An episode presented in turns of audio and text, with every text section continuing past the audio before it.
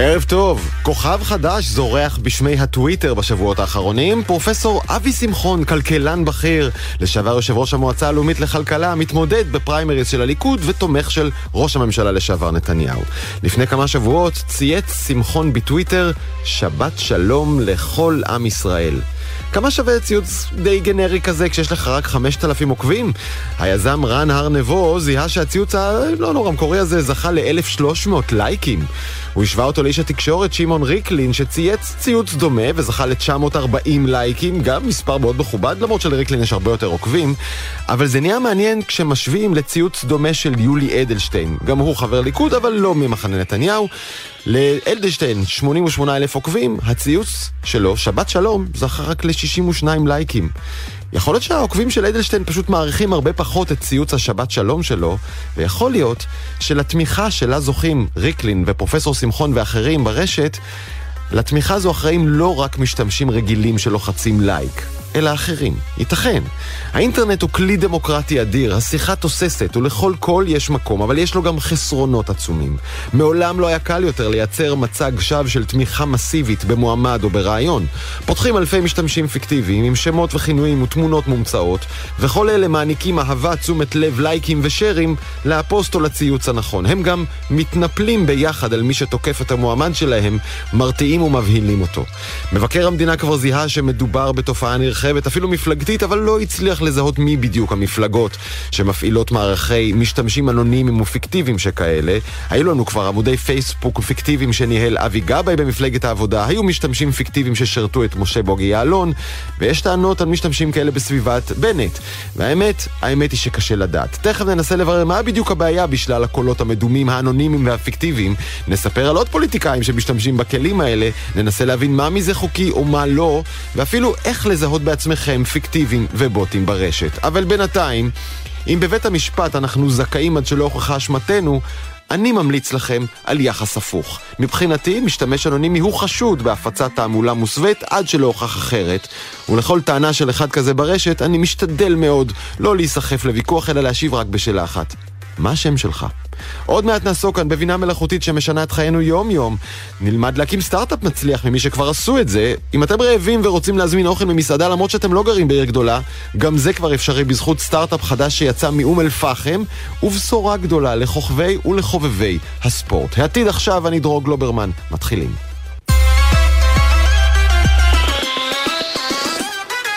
אז הבחירות מתקרבות והרשת מתמלאת שיח פוליטי צפוף עוד יותר מהרגיל. חוק שאושר לפני כחודש אוסר על מפלגות להפיץ תעמולה ברשת בעזרת משתמשים אנונימיים, פיקטיביים או בוטים, אבל קשה לדעת, מתוך כל הפוסטים והציוצים שישראלי ממוצע קורא על פוליטיקה ברשת, כמה מהם בכל זאת מופעלים על ידי מפלגות והוא לא יודע? אז האמת שהרבה יותר ממה שצריך, הרבה יותר ממה שהוא יודע. ואנחנו גם לא ממש יודעים מה המספר, אבל מגיע לנו כן לדעת מה המספר, ולכן אולי החוק החדש הזה הוא אה, חשוב ורלוונטי, אם כי יהיה קשה להביא אותו לידי אה, מימוש. אחיה שץ, מנכ"ל פייק ריפורטר, הארגון שמתמחה בזיהוי בוטים אפקטיביים ברש, ברשת. עוד רגע נגיע לפרשות של משתמשים אפקטיביים מזויפים שאתם זיהיתם כאן, ממש בפוליטיקה הישראלית בימים האחרונים. אבל קודם, למה זה בכלל חשוב? כאילו, אז הרשת מלאה כל מיני אנונימים אפקטיביים, חלקם מפלגתיים, חלקם לא מפלגתיים, חלקם אנשים תמימים ופרטיים שרוצים להסתיר את זהותם ולהתבטא בחופשיות. מה הבעיה עם זה? אני חושב שיש פה איזו פגיעה בעיקרון מאוד מאוד בסיסי בדמוקרטיה. דמוקרטיה זה תחרות אה, בין רעיונות. כל אחד מנסה לשכנע אותנו ברעיון שלו, ואנחנו כחברה דמוקרטית רוצים שהמידע שאנחנו צורכים על ידי האנשים שמנסים לשכנע אותנו, יהיה מידע אמין, יגיע ממקור מוכר, שלא יעשו עלינו מניפולציות וישתמשו בשקרים כדי לנסות ולעצב את הדעה ואת התודעה שלנו. וכשהדבר הזה כן נעשה, זה אומר שמה שמתפתח בשדה הפוליטי שלנו, הדמוקרטי שלנו, זה שדה שהוא מלוכלך בשקרים ומניפולציות, ואנחנו כבר לא מאמינים לא אחד לשני, ולצערנו גם לעיתים לא לשיטה עצמה. יכול להיות, תגיד, שזו דינה של אה, אה, דמוקרטיה בעידן האינטרנט? כלומר, הרווחנו שדה תוסס לדיון פוליטי שבו לכל אחד יש קול, יתרון אדיר לשיחה הפתוחה הדמוקרטית, אה, ולהרבה דעות שקודם היה קשה להן למצוא ביטוי בכלי התקשורת המסורתיים, אה, מרגישות עכשיו שיש להן יכולת להתבטא באופן חופשי. אה, ואתה יודע, זו הצהרה שבה עם זה אפשר לעשות מניפולציות, וצריך, אה, סליחה, אבל לסתום ולבלוע. כן, זה בהחלט אה, הברכה והקללה. אבל אני חושב שאנחנו, בתור הציבור, בתור האנשים שהם גם המוצר אה, של החברות טכנולוגיה וגם האנשים שבמקום מסוים המשאב של הפוליטיקאים, אנחנו לא צריכים לקבל את הקללה הזאת, אנחנו צריכים להילחם בה, ואנחנו צריכים לדרוש מנבחרי הציבור שלנו וגם מהרשתות החברתיות לעשות הרבה יותר בשביל לייצר מרחב מוגן יותר ובטוח יותר ודמוקרטי יותר. עכשיו אני אקשה לך ובוא נראה כמה זה מסובך. זה לא רק משתמש אה, בשם, אני לא יודע, אה, יום ולילה. אם זה תמונה של חתול, אה, שכותב ככל העולה על דעתו, אה, ואז אתה יכול להגיד, אוקיי, אולי הוא מופעל על ידי מפלגה באופן לא חוקי, אולי הוא סתם בן אדם שמסתיר את זהותו, אין לי מושג. זה יכול להתבטא גם בשר. אה, או אפילו בלייק, אתה יודע, נתתי קודם דוגמה על אה, פוסט של פוליטיקאי לעתיד, אה, שבת שלום לעם ישראל, שקיבל 1,500 לייקים, אנחנו לא יודעים מי הלייקים האלה, אבל גם זה מספיק כדי ליצוג, ליצור מצג שווא של המון המון תמיכה, למרות שלא בטוח שהיא באמת שמה, לא בטוח שהיא אנושית. נכון, וזה, וזה צריך להיות חלק מסך, ה, אני חושב, הדברים שנבדקים על ידי גם ועדת הבחירות, אבל גם על ידי הציבור עצמו כשהוא צורך מידע. תמיכת, אה, אה, מצג שווא של תמיכה בפופולריות זה דבר אה, מאוד נפוץ בפוליטיקה ובכלל. אנשים קונים לייקים, אנשים קונים שרים, הם מקדמים את עצמם ומראים את עצמם כלפי הציבור כאילו יש בהם תמיכה כשאין להם תמיכה. ואנחנו ממש בשבוע האחרון מצאנו בפריימריז של הליכוד מועמדת שקודמה בדיוק בצורה הזו. אז רגע, תספר, תספר, נכון. תספר על הפרשות או על הבוטים והפיקטיביים שגיליתם. כן, אז uh, מצאנו מבצע השפעה פוליטי uh, שנועד לייצר מצג שווא של תמיכה במועמדת הליכוד, uh, סוזי ארניה. Uh, המבצע נעשה באמצעות רשת של בערך 500 פרופילים מזויפים שנפתחו בצורה אוטומטית, מתואמת, אה, שלוש מהם בדקה, והם מה שמוגדר בוטים, ממש ממש בוטים, כי לחלוטין הדבר הזה הוא אוטומטי. Mm-hmm. אה, מה הם עשו הבוטים ראינו... האלה? בדיוק, ראינו את, את, את הבוטים האלה שנפתחו ממש כמה ימים לפני אה, אה, השקת הקמפיין של ארניה, אה, עושים שני דברים. דבר ראשון, הם התחילו לקדם פורנו יפני, אה, כמו שאנחנו יודעים, אה, סקס מוכר, וכנראה שזה עוזר לצבור, אה, לצבור אה, עבורם traffic. והדבר השני שהם עשו, הם אה, קידמו את סרטון הקמפיין של ארניה, הראשון ש... שהיא הוציאה, והדבר הזה צבר אה, מאות לייקים, אחרי שהפרופיל עצמה של ארניה היה עד כה עם ממוצע של בערך שלוש לייקים לציוץ. אז אפשר להבין כמה משמעותי הדבר הזה אה, בעיני, ה, בעיני הרשת, וכמובן, הלקוחות של זה, מי שהיא רצתה, או מי שקידם את זה רצה ש, שיראה, אה, וזה בעלי זכות ההצבעה בליכוד שבוחרים בפריימריז. כן, אז אנחנו רצינו לארח כאן בשיחה את אה, עורכת הדין סוזי ארניה, שאותה בעצם אתה מאשים בשימוש בבוטים. אה, היא סירבה לעלות לשידור, אבל, ואפילו למסור לנו תגובה, אבל אני אומר שהיא מסרה תגובה כזאת לוויינט, ואמרה, ברור לי שהמעמד החזק שלי בליכוד ושהמועמדות שלי בפריימריז במשבצת אישה חדשה מהוות איום פוליטי. בטוחה שמתבקתי הליכוד מכירים אותי היטב, ועיניהם רואות שמנסים לפגוע במעמד bem o amor do ti. זה מחמיא לי שיש מי שמיואש מספיק כדי לנסות לפגוע בי בכל מחיר. לי ולצוות הסושיאל והקמפיין אין כל דרך לדעת איזו חברה מקדמת איזה, איזה נושא, ובכל מקרה קידום מוחלף. בקיצור, היא מכחישה את הטענות האלה מכל וכל. אה, חצי מכחישה, היא כבר הודיעה שהיא תחליף את חברת הקידום, למה להחליף את חברת הקידום אם לא עשית שום דבר או לא נעשה שום דבר? אחיה, אתה מצאתם, אה, מצאת כאן מפעל השפעה של מועמדת לא כל כך מוכרת לפריימריז של הליכוד. יש מבצעי השפעה גדולים ודרמטיים יותר שממש משנים את מפת המנדטים? מצאתם כאלה? תראה, זה מאוד מאוד קשה להמיר אה, אה, קידום ברשתות ותעמולות ברשתות למנדטים. בארצות הברית אנחנו ראינו את הדבר הזה ממש בא לידי ביטוי בבחירות, אבל אני גם לא יודע שם כמה הם ידעו להמיר אחד לאחד. יש המון המון אה, מחלוקת סביב הסוגיה הזאת. מה שאני יכול להגיד זה שני דברים. דבר ראשון, אנחנו ראינו מספר מבצעי השפעה שנעשו על ידי אה, איראנים, התערבות זרה.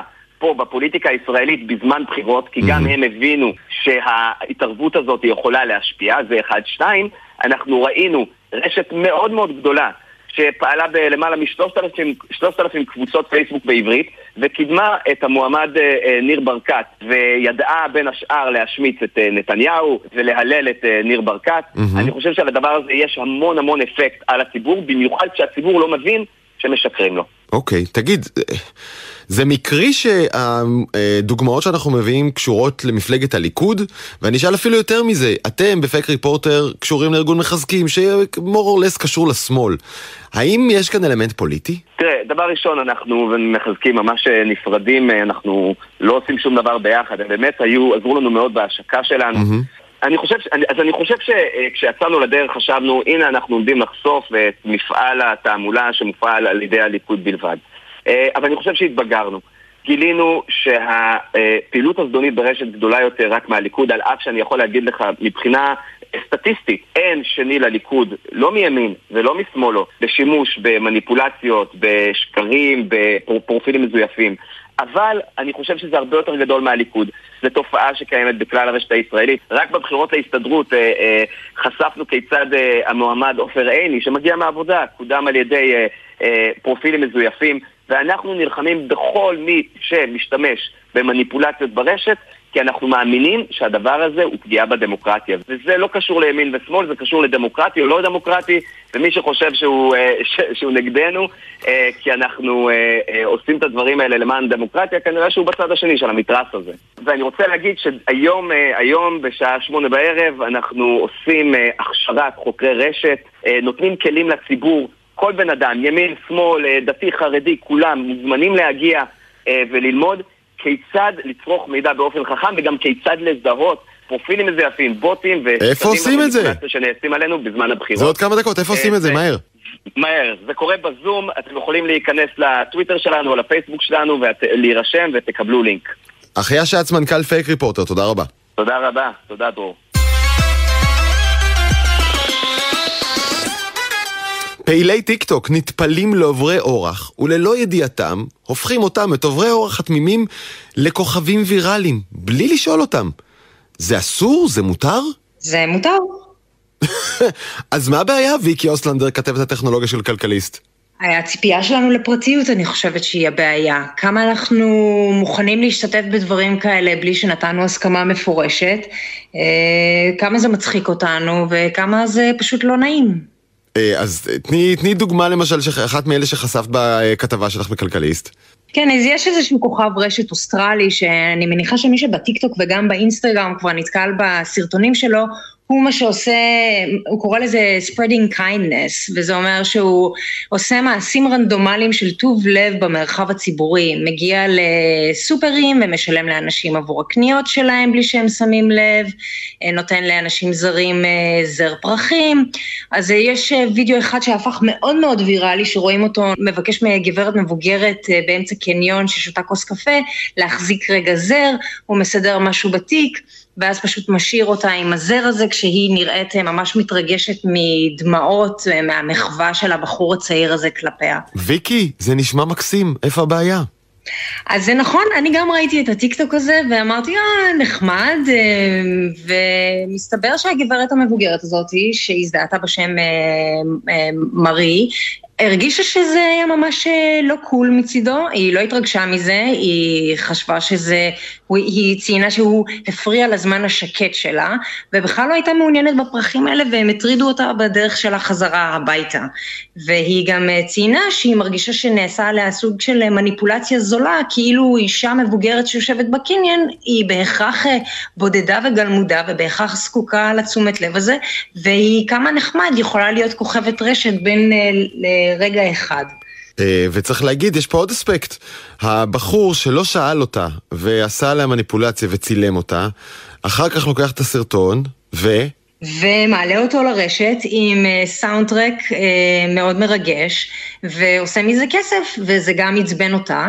Uh, ואני תהיתי אם היא צודקת או לא צודקת, באמת, מה אנחנו מצפים מהמרחב הציבורי, כמה mm-hmm. הפרטיות אנחנו מצפים מהמרחב הציבורי הזה. כן, צריך להגיד, הסרטון שלו הפך לוויראלי עם כ-60 מיליון צפיות. המון אנשים רואים, אישה מבוגרת בקניון מקבלת פרחים ולכאורה מגיבה באיזשהו אופן רגשי, הוא מרוויח כסף ואותה אף אחד לא שאל, ואולי הדבר הכי מרגיז זה שזה לא לא חוקי. נכון, ואז באמת נשאלת השאלה מהי הציפייה לפרטיות. העיקרון היום הבסיסי הוא שאין ציפייה לפרטיות במרחב הציבורי ולכן אפשר לעשות דברים כמו לצלם עוברי אורח. זה נכון לגבי תאגידים, אנשים פרטיים וכמובן גם רשויות מקומיות או גורמי אכיפה שיכולים לצלם מה שהם רוצים במרחב הציבורי, אבל כמובן שהשנים מת... הולכות, הטכנולוגיה הולכת ומתפתחת ככל שהשנים עוברות, ובאמת ה- ה- היכולת שלנו לתעד ו- ו- ולפלוש למרחב, לפרטיות גם בתוך המרחב הציבורי, גם גדלה, וגם, וכאן עולה השאלה, האם אנחנו לא צריכים לחשוב על העיקרון הזה אולי טיפה מחדש. אוקיי, okay, אז, אז בואי נחשוב שנייה, נתקדם רגע מהסיפור שאיתו התחלנו, וזה עצם הצילום במרחב הציבורי, נדמה לי שאת המטרד הזה כבר כולנו מכירים, כולנו הסתובבנו באיזשהו מקום שמישהו שלף מצלמה והתחיל לצלם סלפיז או את החבר'ה שלו או לא יודע מה, ואז אתה צריך לחשוב מה אתה עושה, האם אתה ממשיך ללכת שם ומסתכן בלהיות חלק מהתמונה בלי שרצית, או מתחיל לעשות כל מיני תמרונים כאלה בשביל לחמוק מהפריים, נכון? אבל זה לצערי נראה לי שכבר אנשים התרגלו. כשאנחנו זורקים פנימה מצלמות אוטומטיות שפורסות רשויות, משטרה, רשות מקומית, ובינה מלאכותית שאוספת כל המידע הזה ומנתחת אותו, פתאום בעיית הפרטיות מקבלת סדר גודל אחר לגמרי.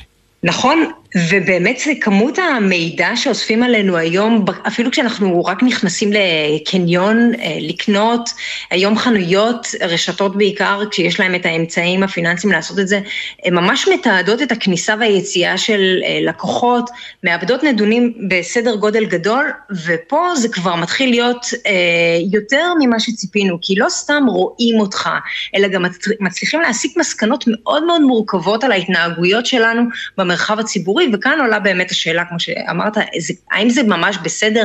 האם הרעיון הזה של אין ציפייה לפרטיות במרחב הציבורי עדיין תופסת? ואני חושבת שאולי לא. רגע, לא, הרכבת לא כבר נסעה?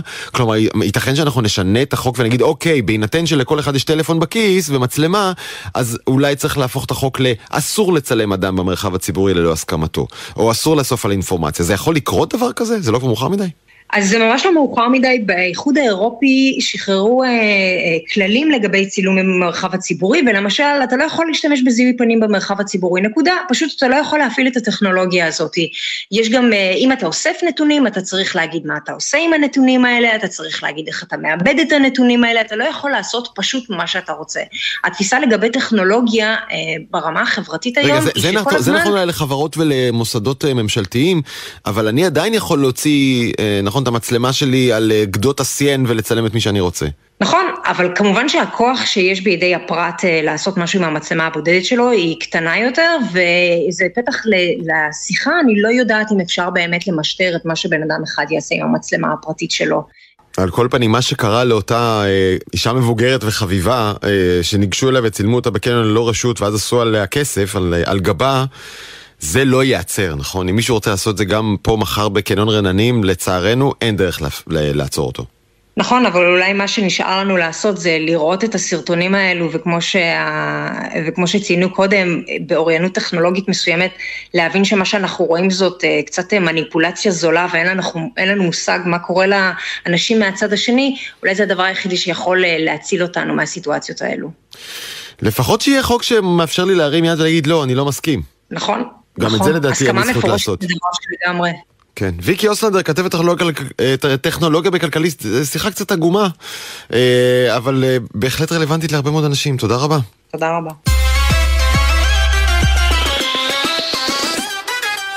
אין לכם וולט או תן-ביס בשכונה או בעיר שלכם? אין דבר. חברת האט, שמפעילה אפליקציה להזמנת משלוחים ממסעדות, נוסדה והתחילה באום אל-פחם, עכשיו היא מציעה שירותים גם בכרמיאל ובחריש, בקרוב תתחיל לפעוד ברהט ובסביבותיה, ובעתיד גם הרשות הפלסטינית ומרוקו. שלום דוקטור חסן עבאסי, מנכ"ל ויזם האט. שלום, שלום. אז אתם עושים מה שוולט עושה, זה אותו דבר? קצת שונה, אז אנחנו יותר עם, עם, עם פוקוס על פריפריות. Mm-hmm. אנחנו עושים בדיוק, כאילו מספקים את כל השירות מאלף עד תף, אבל עם פוקוס אחר על ערים מסוג אחר בארץ וסביב העולם. כי אנחנו מבינים למה וולט וטנביס ושירותי המשלוח האלה אה, מתחילים קודם כל מתל אביב, ניו יורק, אה, לונדון וברלין.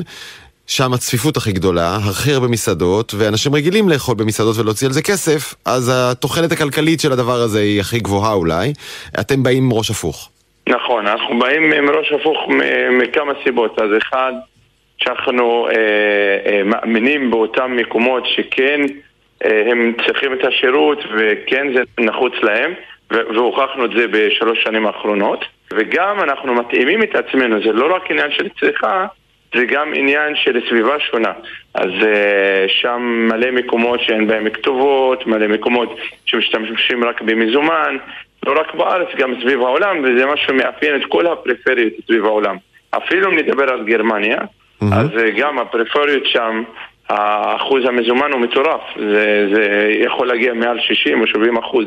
וואו. רגע, זה, זה, זה ממש עובד אחרת. אז אה, בוא נתחיל מהאפליקציה עצמה. אני פותח את אפליקציית האט, ומה מופיע לי? אה, רשימת מסעדות ותפריטים כמו בוולט?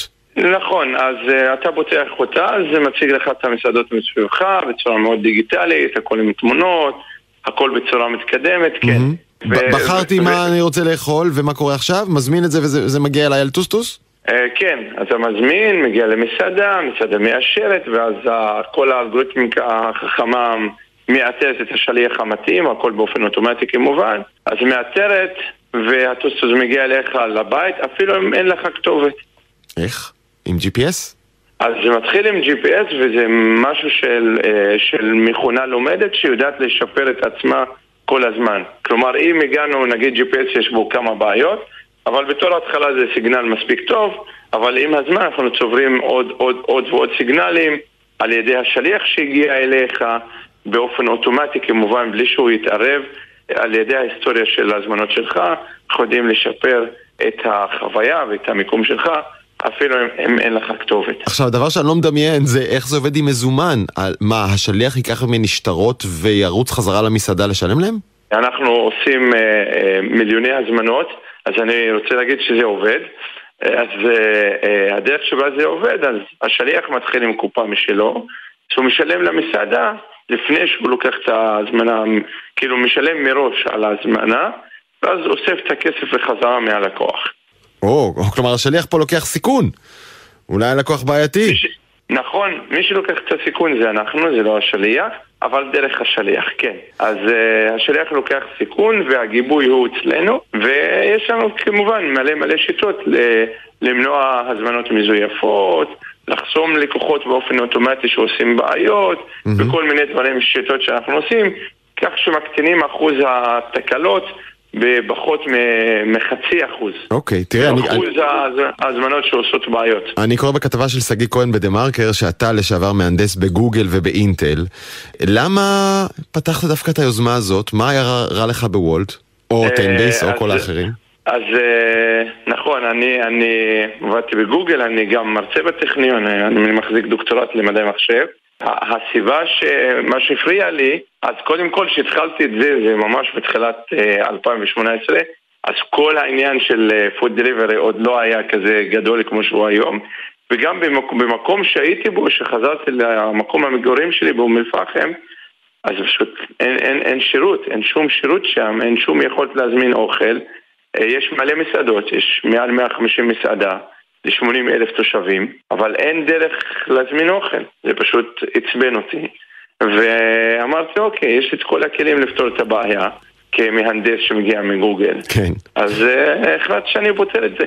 והחברה, איך, איך הולך? כמה הזמנות כבר יש? אתם בדרך לרווחיות? אנחנו היום uh, uh, עברנו uh, שני מיליון הזמנות. וואו. Uh, כן, כן, אנחנו עם, עם יותר מאלף מסעדות. אה, נמצאים ב-17 אזורים סביב הארץ.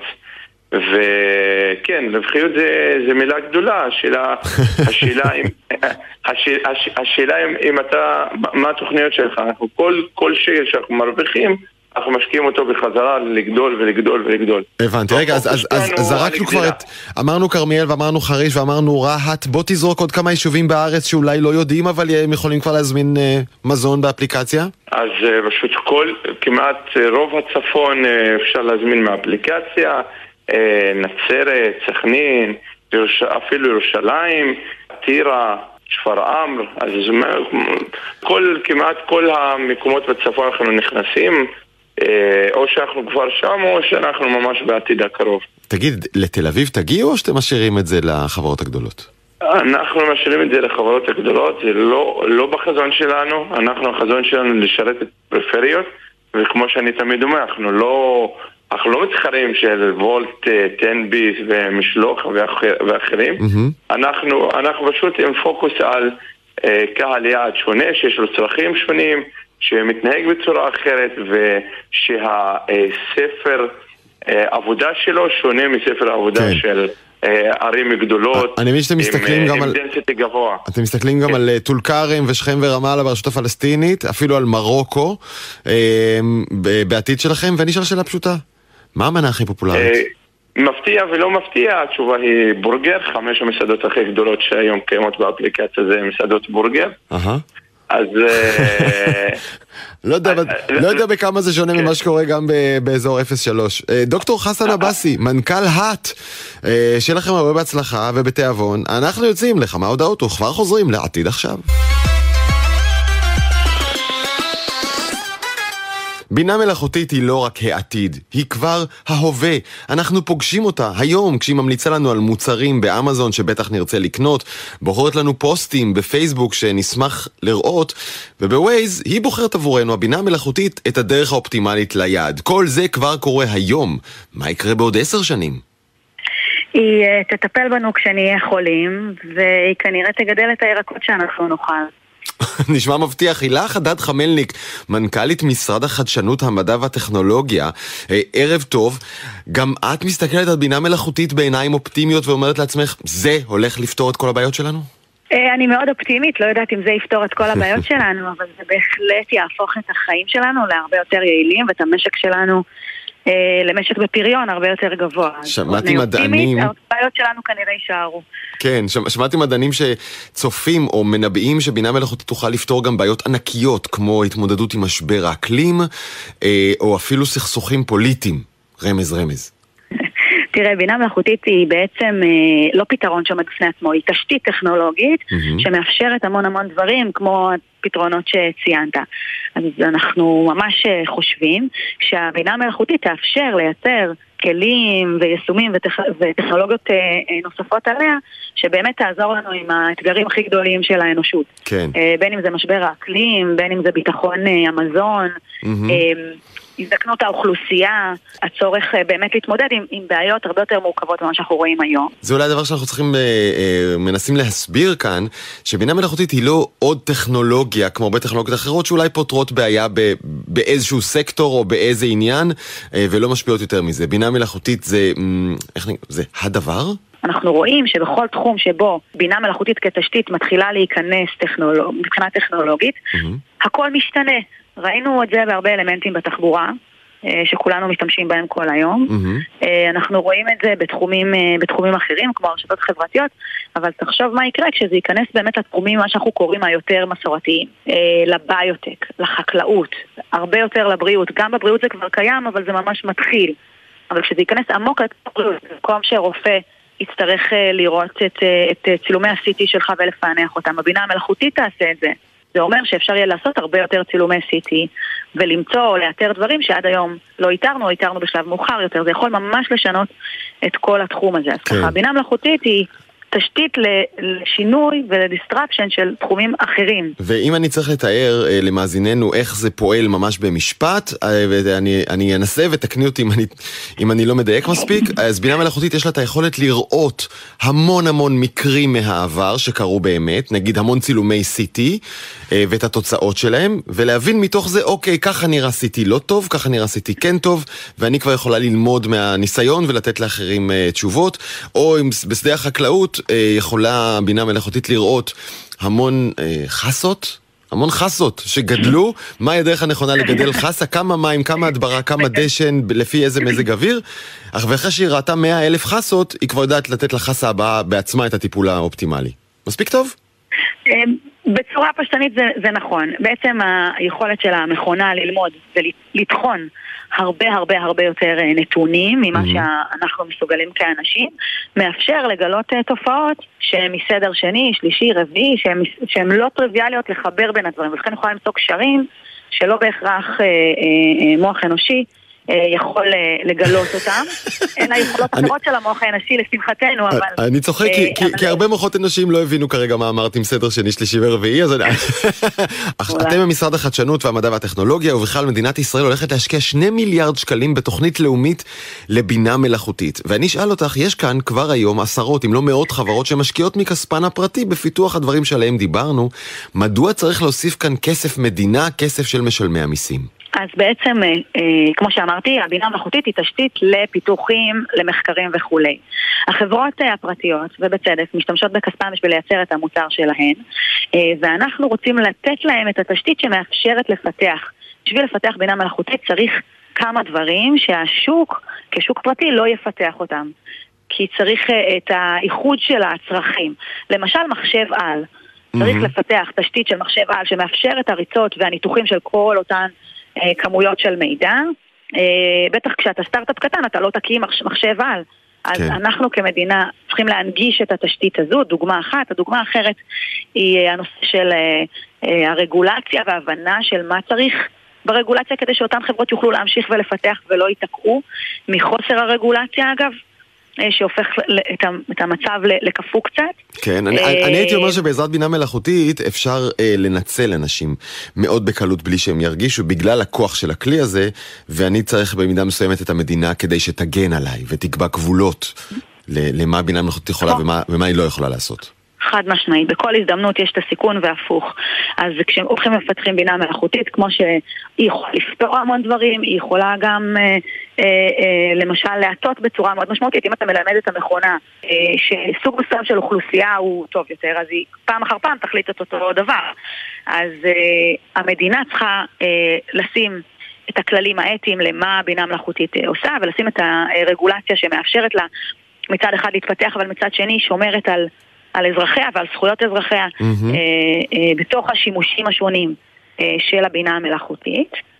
ו- ויש, ויש עוד עניין, והאמת שאותו למדתי מאיש מאוד חכם, הוד רוממותו, ברצינות, עומר אל-עולמה, הוא שר הבינה המלאכותית של איחוד האמירויות. פגשתי אותו לפני שנה וחצי, יש להם שר בינה מלאכותית. והוא אומר לי, אנחנו בין היתר משתמשים בזה כדי לשפר את הממשלה עצמה. זה עוזר לנו לחסוך בהוצאות ולתת שירות יותר טוב לאזרחים ב... את יודעת, ביטוח לאומי, משרד הפנים וכל זה. בינה מלאכותית עוזרת לנו להתייעל גם שמה, זה בייחוד האמירויות. אנחנו נגיע לזה בישראל? אנחנו לגמרי נגיע לשם. אחד המרכיבים המשמעותיים של התוכנית הזו, ובעיקר הכסף, זה מה שאנחנו קוראים לו פרויקטים לאומיים. ההבנה שגם הממשלה חייבת להטמיע בינה מלאכותית היא הבנה של כלל הגורמים בממשלה. אחד, אנחנו כאזרחים נקבל שירותים טובים יותר, כמו שאמרת, בביטוח הלאומי, אה, ברווחה, בחינוך, גם נקבל שירותים טובים יותר וגם יעשו שימוש מושכל יותר אה, בכסף של כולנו. Mm-hmm. אבל אנחנו גם מאמינים שאותם פרויקטים לאומיים הם מנוע צמיחה. אה, כשאני רגולטור ואני נורא רוצה שהפרויקט שאני מקדם גם יצליח, אני אשב ואני אמצא פתרונות רגולטוריים כדי להבין איך מכניסים אה, בינה מלאכותית לכיתות. אם אני צריך לעשות את זה רק כי יש סטארט-אפים שמפתחים את זה, באופן טבעי כולנו בני אדם, המוטיבציה היא קצת יותר נמוכה. ולכן אנחנו אה, חושבים שבאמת פרויקטים לאומיים הם מרכיב חדש. היו, תראה, התוכנית הלאומית הזו צריכה, צריך להמר, נשענת על תוכניות קודמות של פורום תלם, שעשו עבודה מצוינת ובאמת התייחסו לתשתית הזאת. הרכיב החדש, המשמעותי בתוכנית הזו, זה באמת אותם פרויקטים לאומיים. בניגוד למה שאולי אה, מאזיננו רגילים לחשוב, ישראל דווקא לא בחזית הבינה המלאכותית, נכון? הכוח החשוב והגדול הזה שעכשיו תיארנו אותו, יש לנו עוד על מה לעבוד כדי ליישר קו עם המדינות המתקדמות ביותר בעולם. זה נכון ולא נכון. אנחנו היום, לפי המדדים הנחשבים בתחום הזה, אנחנו במקום חמישי הגבוה והמכובד אוקיי. מאוד. שלפנינו זה נשמע יותר טוב ממה שחשבתי. אבל כשאנחנו מפצלים, כל מדד כזה בנוי מהרבה מדדים שונים בתוכו. אז לשמחתנו התעשייה הישראלית מאוד מאוד חזקה והאקדמיה הישראלית מאוד מאוד חזקה וזה לוקח אותנו הרבה קדימה ובאמת המקומות שמושכים אותנו אחורה זה ההטמעה בממשלה mm. והרגולציה והוודאות הרגולטורית ולכן אנחנו בתוכנית הזו שמים המון דגש על שני התחומים האלה. אנחנו במקום חמש, אם לא אה, נמשיך להשקיע בצורה מאוד משמעותית, mm-hmm. אז אנחנו, אה, גם אם אנחנו לא נלך קדימה, אבל בעצם נלך אחורה, כן. כי המדינות האחרות כולן מזהות את הפוטנציאל הגלום בדבר הזה, לתחילת, ואני חוזר לתחילת שיחתנו, אמרת זו תשתית, בעצם יש כאלה שמתארים את הבינה המלאכותית כהחשמל של העתיד. הילה חדד חמלניק, מנכ"לית משרד החדשנות, המדע והטכנולוגיה, תודה רבה. תודה רבה. העתיד עכשיו, כל אוהד ספורט מכיר את הכאב שאתה מרגיש בגוף שלך כשהכוכב של הקבוצה שלך נפצע רגע לפני משחק חשוב או בדיוק במאני טיים. אבל מה אם היה אפשר לחזות מראש מתי שחקן עומד להיפצע ואפילו למנוע את הפציעה? זה בדיוק מה שעושה חברת הסטארט-אפ הישראלית זון 7 שעובדת עם כמה מהקבוצות הגדולות בעולם. כתב חדשות הספורט יונתן גריל עם סיפורה של הקבוצה שבעזרת בינה מלאכותית מתכננת למנוע פציעות ולשנות את עולם הספורט. Oh, oh, oh, He went down so awkwardly. בינתיים ז'יז'יץ' נמרח שם על הפרקט, וז'יז'יץ', זה לא נראה טוב. לא יכול. עכשיו זה, עכשיו זה נראה... שחקן יודע כשהוא לא יכול. לא כך מאור בוזגלו רצה שהחזרה שלו לאיצטדיון טרנר תיראה. שגרת אימונים מפרכת, טיסות ולוז משחקים צפוף, כל אלו מחכים לקבוצות בעונה הקרובה, במהלכה גם ייערך גביע העולם בקטאר. והשאלה שמעסיקה את כולן, היא כיצד לשמור על השחקנים בכושר הגבוה ביותר יותר, אבל גם למנוע פציעות. אייל אליקים וטל בראון, בוגרי יחידת 8200, החליטו לבדוק האם אפשר להבין מתי ספורטאי נמצא בדרך לפציעה ברמה היומיומית. יחד הם הקימו את חברת זון 7, שבעזרת בינה מלאכותית ואלגוריתם פורץ דרך, מאפשרת לקבוצות לחזות את הפציעות, וכפי שמספר המנכ"ל טל בראון, לחסוך הרבה כסף. הרעיון בחברה זה שכשקבוצה מצליחה להוריד את כמות הפציעות, אז בעצם זה מתרגם להורדה מיידית בכמות ההיעדרויות. וכשהשחקנים הכי טובים פחות נהדרים, הם מייצרים יותר, יותר נקודות, יותר הצלחות, וזה מתרגם כמובן לא רק לחיסכון בכסף שיורד על פציעות, אלא גם בהכנסות נוספות. כי קבוצה שמבקיעה יותר ומנצחת יותר, עם הזמן גם מסיימת יותר גבוה בעונה ומגיעה להישגים יותר גבוהים. בעונת 2020-2021, כ-21 אלף ימי היעדרויות נרשמו בליגה האנגלית בכדורגל בשל פציעות. שמשמעותם הפסד של כ-200 מיליון פאונד. סגנית האלופה ליברפול היא בין הלקוחות הבולטים של Zone 7, שעובדת גם עם קבוצות בליגה האיטלקית, הספרדית, וגם ב-NBA, ב-NFL ובליגת הבייסבול האמריקנית. ענבר ליברנט, מהנדסת בצוות מחקר ופיתוח בחברה, מסבירה כיצד ההצלבה בין הנתונים להיסטוריה הרפואית של השחקן מביאה לתוצאות. אנחנו בעצם מקבלים דאטה ממקורות שונים, כמו סנסורים שהשחקנים לובשים בזמן האימון והמשחק. משחקים. הם בעצם נותנים לנו מידע של מרחק, מהירות, עצימות האימון. לאחר סידור הנתונים אנחנו מכניסים את הדאטה לאלגוריתם חכם, והוא בעצם אה, עוזר לנו לנסות להבין את התבניות, ולפיכך גם את האירועים החריגים בנתונים, שיצביעו על סיכון גבוה של שחקן להיפצע בשבוע הקרוב. לצד המערכת הזו, ניצבת אחת נוספת שנותנת המלצות לגבי תוכנית האימונים כדי להפחית את הסיכון לפציעה. בליברפול כבר נרשמה ירידה של 40% במספר ההיעדרויות הארוכות בעונה החולפת. משותפת, ובקווינס פארק ריינג'רס, שהגיע השנה לגמר הליגה האירופית, הצליחו להפחית ב-35% את מספר הימים בהם שחקנים לא היו כשירים. גיל בן ארצי, שותף מייסד בקרן UpWest ומהראשונים שהשקיעו ב Zone 7, מאמין כי זוהי רק ההתחלה. כשהם סיפרו לנו מה הם רוצים לעשות, זה נשמע לנו כמו איזה חלום, אבל נורא האמנו בהם וביכולת שלהם בגלל הרקע שלהם והתשוקה שלהם לעולם הספורט. וכמו שהצליחה בעולם הכדורגל, אנחנו אנחנו מאמינים שהיא תכבוש ליגות שונות בעולם. בזמן שהכדורגל הישראלי נשאר בינתיים מאחור, תעשיית הספורטק המקומית ממשיכה לפרוח. ועד שגם אצלנו יחליטו להיעזר בקדמה הטכנולוגית, חברות כמו זון 7 תמשכנה לנסות להגיע לכל קבוצה בעולם ולאפשר לשחקנים לדבר על המגרש. PLG, PNL, POC, CAC, CVC, GCP, VPC כמה buzzword, כל כך לא פשוט להקים סטארט-אפ ובטח לא יוניקורן, אבל אם זה החלום שלכן או שלכם, סדרת רשת חדשה מלמדת איך עושים את זה, הסדרה נקראת The Next Exit, משתתפות בה כמה דמויות בולטות בתעשיית הסטארט-אפים המקומית, ואנחנו בחרנו להגיד ערב טוב לנועה זילברמן, יזמת ומייסדת שותפה ב Odo Security, שנרכשה על ידי צ'ק פוינט לפני שנתיים. שלום נועה. היי דרור, מה נשמע? מצוין, וליסמין לוקאץ', הכרישה שאתם מכירים מתוכנית הכרישים, מייסדת ומנכ"לית אייקון, הגוף שמאחורי הסדרה הזאת, שלום יסמין. אהלן. אז אה, למה בעצם עשיתם את הסדרה הזאת?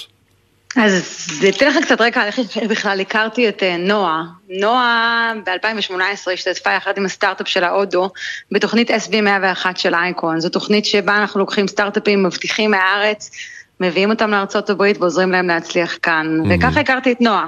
ומה שראיתי בשנים אחר כך זה שהיזמים שלנו שמגיעים לתוכניות האלה ולומדים ומתקדמים ומצליחים, יש להם המון המון ידע להעביר הלאה. ממש אה, אצלנו בקהילה אנחנו לא מבקשים אף אחד כסף על מה שאנחנו עושים, אנחנו מבקשים מכולם להעביר את זה הלאה כשהם יכולים, וזה אה, בדיוק נופל על, על זה. כל היזמים, כל האנשים מהקהילה שיש להם ידע ורוצים להעביר את זה הלאה. ואז כשנועה התקשרה ואמרה יש לי רעיון, זה היה בול במקום. אה, כלומר, את, את הסתכלת על כל הידע הזה ואמרת, צריך לעשות איתו משהו? צריך להעביר אותו איכשהו הלאה? כן, אז um, אני, אני ממש ממש מסכימה, ובאמת uh, זה גם הייחוד של uh, אייקון, שזה חלק uh, מדהים מהקהילה הזו. אני כשבאמת פניתי ליסמין ולאייקון באופן כללי, המחשבה שלי הייתה שיש המון um, פודקאסטים וכתבות ומיטאפים בעולמות שלנו. הבעיה היא שהפורמט הזה לא כל כך נגיש למי שלא יודע איפה לחפש אותו. וזאת בדיוק, אה, זה הרעיון מאחורי הסדרה שיצרנו. Mm-hmm. בעצם לפנות למי שלא יודע איפה לחפש את המידע הזה, אבל כן רוצה להיות חשוף אליו. אבל אני רוצה לאתגר את זה שנייה, את ההנחה הזאת. האם באמת אפשר להעביר את כמויות הידע העצומות, ואתן יודעות שאלה כמויות ידע עצומות, סביב הקמה, יזמות, הקמת של סטארט-אפ, ובטח סטארט-אפ שרוצה להיות יוניקורן, כלומר סטארט-אפ שווה מיליארד דולר, זו הצלחה אסטרונומית. אפשר להעביר את זה בסדרת סרטוני רשת? אז קודם כל צריך להתחיל איפשהו. זה יותר מדי, זה יותר מדי אינפורמציה. זה יותר מדי ניסיון. כל אחד מהפרקים, אנחנו, אנחנו נותנים עוד קצת ידע סביב זה. למשל. למשל, בפרק הקרוב נועה הולכת אחרי זה לראיין אה, יזם בשם ליאור אה, עקביה, שיש אה, לו חברה בשם סיבו, שהיא חברה מצליחה, הם הולכים שניהם לדבר על, אה, על אקזיטים ועל הדברים שהם עושים. זאת אומרת, אפשר תמיד להעמיק בעוד אחד מהנושאים, אז נעשה את זה עם אירועים מסביב, עם רעיונות נוספים ברשת, עם אה, לינקים למאמרים, אבל צריך להתחיל איפשהו. נועה, אני רוצה שתבחרי שיעור אחד שאת באופן אישי למדת, השפיע על הדרך שלך, עזר לך להגיע להצלחה שהגעת אליה, אה, וחשוב לך להעביר הלאה. וואו, איזו שאלה. יש משהו שאני אומרת הרבה, אה, אני יותר מדברת על זה מהבחינה של הידע עצמו שנחשף או לא נחשף. אה, זה העובדה שאני ממש בתחילת הדרך, אה, לא היה לי שום רקע ביזמות, ולא גם הייתה לי יותר מדי שאיפה מהבחינה הזאת. אני הרבה פעמים מדברת על זה שאחד מהתכונות שאנשים חושבים שהם must להקמת סטארט-אפ זה היכולת לחלום בגדול, או לחלום על זה, להקים סטארט-אפ מגיל שנתיים. אצלי זה לא היה המצב, ולי היה בעיקר מזל. שהשותפים שלי אה, הקימו את הסטארט-אפ אה, בסלון של הבית שלי. ומתוך זה אני בעצם התגלגלתי לעולם של היזמות. אז הרצון שלי זה בעצם להגיד שאין אין, אין בסיס אה, שהוא הכרחי. אמ, יש כמובן יתרונות ויש דברים שיכולים לעזור בדרך, אבל אין שום דבר גורם, אמור לגרום לך להגיד שאתה לא יכול לעשות את זה. אה, וזה בדיוק המטרה שלנו. זה, אז זה פעם ראשונה שאני שומע יזמת או יזם אה, מודע או בפה מלא, אה, לא חלמתי בגדול, לא תכננתי את ההצלחה הזאת, לא התכוונתי, והאמת שהמזל שלי זה שהערכתי את הפגישה המייסדת. כן? נשמע לי קצת מוזר. כן, כן, אני, אני, אני חושבת ש... בטח עשית עוד משהו בשביל זה, נועה זילברמן. בשביל לא, לא, למכור לא, חברה לא, לצ'ק פוינט. להגיש כוסות מים בסלון לא, זה לא הסיפור. לא, לא, לא, אז רגע, שנייה, אני, אני מדברת שנייה על שלבי הקמה, בעצם על, ה, על החלום להקים סטארט-אפ. מן הסתם, מהרגע שמקבלים את ההחלטה הזאת, זו עבודה קשה ומטורפת, וזה מאוד מאוד מאוד קשה. זה לא בלתי אפשרי, אבל זה מאוד קשה. אז כן חשוב לי שנייה לחדד את זה. כן. אני מדברת על, על מה שהצית בעצם את, ה, את, ה, את הרצון לעשות את זה. ואחד מהפרקים גם שאנחנו מציגים בתוכנית, זה באמת אה, הניפוץ אה, מיתוסים סביב אה, סטארט-אפיסט. הם מביאים אנשים שהם בלי רקע טכנולוגי, או לא mm-hmm. בגיל מתאים, או, או אינטרוברטים, וזה חלק מהרעיון, או, או נגיד אני, שבאמת לא חלמו על זה מגיל שנתיים. זה חלק מהאג'נדה שלנו פה. בעצם להוריד קצת את העולם הזה לקרקע ולהראות ש, שזה לא גבוה כמו שזה נראה, מהבחינה של כן. איך מתחילים. כן, אז האמת שגם אליי, ואני בטוח שגם אל שתיכן, פונים לא מעט אנשים שיש להם רעיונות, אה, שלעיתים אפילו נשמעים טובים, ואז אתה מנסה להבין את טיבו של האדם, ואתה לא משוכנע שהוא בדרך הנכונה. יסמין, מה את חושבת? האם באמת עולם היזמות פתוח לפני יותר אנשים ממה שנדמה? ברור, אני רואה גם בכרישים, אתה יודע, אחת הסיבות שגם הלכתי לכרישים זה שוב להעביר את הידע הזה שיש לנו בהייטק ובסיליקון וואלי לכל אחד. יש כל כך הרבה אנשים עם חלומות ש, שלא יודעים אפילו איך להתחיל, או איך להוציא אותם מהמגירה ולבדוק אם יש בהם משהו או לא, mm-hmm. וזה בכרישים, רוב המיזמים שאנחנו רואים הם דווקא לא מיזמי הייטק. נכון. וזה כזה כיף לראות uh, מישהו שהוא ספר ויש לו איזה רעיון של בעיה שלו מהיום יום, או, או מישהו שיש לו כלב ונתקל באיזה בעיה שקשורה לזה. אז, אז גם אם הבעיה הראשונה שהגעת איתה היא לא בעיה טובה בסוף, אתה מבין קצת, אתה משתפשף, אתה לומד מהטעויות של עצמך, ואולי הדבר הבא היה נכון. אני חושבת שלהשאיר את החלומות במגירה ולא לעשות איתם כלום זה טעות. אז אה, נועה נתנה את ה... צריך לבדוק. נועה נתנה את ה... חלקה איתנו את, ה... את הלקח הזה או את השיעור הזה שהיא אה, רוצה להעביר. אה, גם אם לא כתוב לך על המצח יזמת, זה לא אומר שאת לא יכולה לעשות את זה. אה, יסמין, מה השיעור בעינייך ש... שהכי חשוב מכל השיעורים שכרגע העברתם בתוכנית הזו שלכם החדשה, The Next Exit? וואי, יש כל כך הרבה. אוקיי, תבחרי אחד, אחד שהשפיע עלייך באופן אישי. אני, אני אוהבת לדבר, אני אוהבת לדבר על אמינות ועל איזה בן אדם אתה. לזכור שאתה, כל אינטראקציה שיש לך עם בן אדם היא לא אינטראקציה של פעם אחת וזהו, אלא מערכת יחסים שתמשיך הלאה. לזכור מה חשוב לך ומה העקרונות שלך ולעמוד מאחוריהם. כי לעיתים קורה שאנחנו פוגשים יזמים ויזמיות שהם לא בדיוק על הקו הזה. נכון, או אומרים לך חלק מהאמת, mm-hmm. זאת אומרת, הם לא שיקרו, אבל הם אמרו חלק מהאמת, או קשר לא כל כך אה, טוב עם אה, שותפים שלהם, אחד עם השני. אז, אז בואו נעשה רגע אה, טיפה נצלול לתוך התפריט, מה, מה לומדים, מה בשיעורים? אז אה, אנחנו נוגעים ממש בכל ה... כל, כל, כל מה שצריך ממש בהתחלה, ושאלתי גם באמת לגבי ה... לצלול לעומק. אין שום ספק שבשלוש דקות אה, של סרטון רשת אי אפשר להעביר את כל הידע שיש לתעשייה, אבל אידיאלית זה, זה יעורר מספיק אה, חשק כדי שאנשים אה, יקשיבו קצת יותר mm-hmm. ויצללו יותר לעומק. אבל מה יש שם? מה יש שם עוד? מה... כן, אז חלק מהנושאים שאנחנו נוגעים בהם זה למשל אה, איך למצוא רעיון, אה, איך למצוא שותפים, איך כותבים מצגת משקיעים, אה, עצות זהב של המשקיעים הכי בולטים בתעשייה, אחת מהן נמצאת כרגע על הרדיו. דברים גם שקצת באמת עוזרים מהפן הנפשי, כמו איך להקים סטארט-אפ ולשמור על השפיות שאני אישית, היה לי חשוב בפרק הזה, או באמת התכונות של יזם. כמה עוד יהיו פרקים? יהיו עוד שמונה פרקים, צילמנו עשרה פרקים. אוקיי. אה, סדרת חדשה The Next Exit, למי מכן שמעוניינות להיות יזמיות ויזמים, יסמין לוקאץ', נועה זילברמן, תודה רבה. תודה לכם.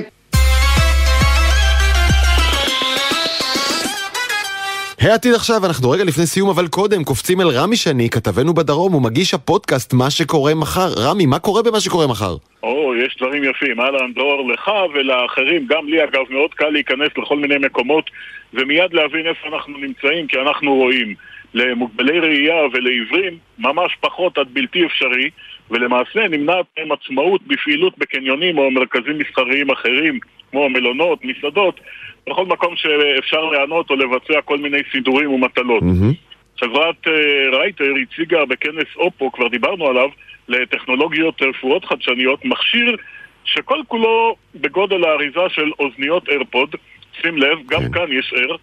מדובר בעצם בפיתוח שתכליתו ליצור סביבת התמצאות דיגיטלית שתתרגם את התשתיות במבנה ואת הפעילות בו לפלט קולי, שדרך הטלפון החכם משודר למוגבלי ראייה ישירות לאוזנייה. גיל אלגרבלי, שותף מייסד וסמנכ"ל טכנולוגיות בחברה, ייתן לנו פה איזשהו הסברצ'יק ואחר כך נרחיב. אה, יש חיישן אחד בכניסה. ברגע שמשתמש מגיע לכניסה, הוא יכול לקבל כבר את כל המידע של ההתמצאות סביב, איפה הפינות ישיבה, איפה דלפק ההזמנות, איפה השירותים. אנחנו מדברים על לכיוון שבו הפנים פונות. אז בעצם החיישן הזה שאנחנו פורסים בתוך המבנה, ובליווי שכבת תוכן שאנחנו מלבישים עליו, מאפשר לנו בעצם לעשות כל מה שאנחנו רוצים. כל מידע תוכן שאנחנו רוצים שמשתמש ישמע ברגע שהוא מגיע לאזור מסוים, אנחנו יכולים לעשות את זה. ואגב, okay. אוקיי. גם בהרבה מאוד שפות. כלומר, המוגבל הראייה מקבל הוראות ניווט להליכה באוזן? ממש ככה. המכשיר הזה מודבק לגגות של חללים, לתקרות שלהם, וברגע, שהוא נכ...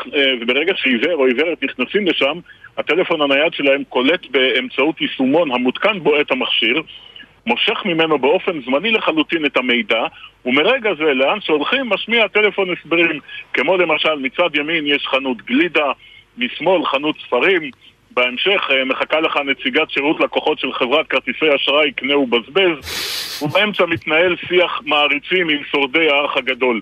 למעשה מנהל הרשת במקום יכול להכניס בכל זמן נתון לתוך המכשיר כל סוג של מידע וכל זה לטובת הנזקקים לשירות הזה שעליו תוכלו לשמוע בהרחבה בפרק 217 של ההסכת מה שקורה מחר. נשמע מצוין, רמי. האמת שגם לי לא יזיק כשאני נכנס לקניון או מקום כזה מסובך. אה, איפה השירותים, איפה הזה, ימינה, איפה קונים את הקפה פה. כל כך קשה להתמצא שם לפעמים. אתה יודע, אם אתה, אם אתה נכנס עם אשתך, אתה תוכל להתמצא, תאמין לי. האמת שאתה צודק. מה, אתה מכיר אותה? טוב, נדבר על זה כבר בנפרד. רמי שני, תודה רבה, ערב טוב. עד כאן העתיד עכשיו. ערך, אביתר נכון, הפיקו אביב פוגל ומעיין קלמנסון. על הביצוע הטכני, גלעד בלום והילי דרעי. אני, דרור גלוברמן. אתם מוזמנים לשמוע אותנו מתי שבא לכם בכל אפליקציות הפודקאסטים. זמין להערות והצעות בדרור גלוברמן בטוויטר. יאללה ביי.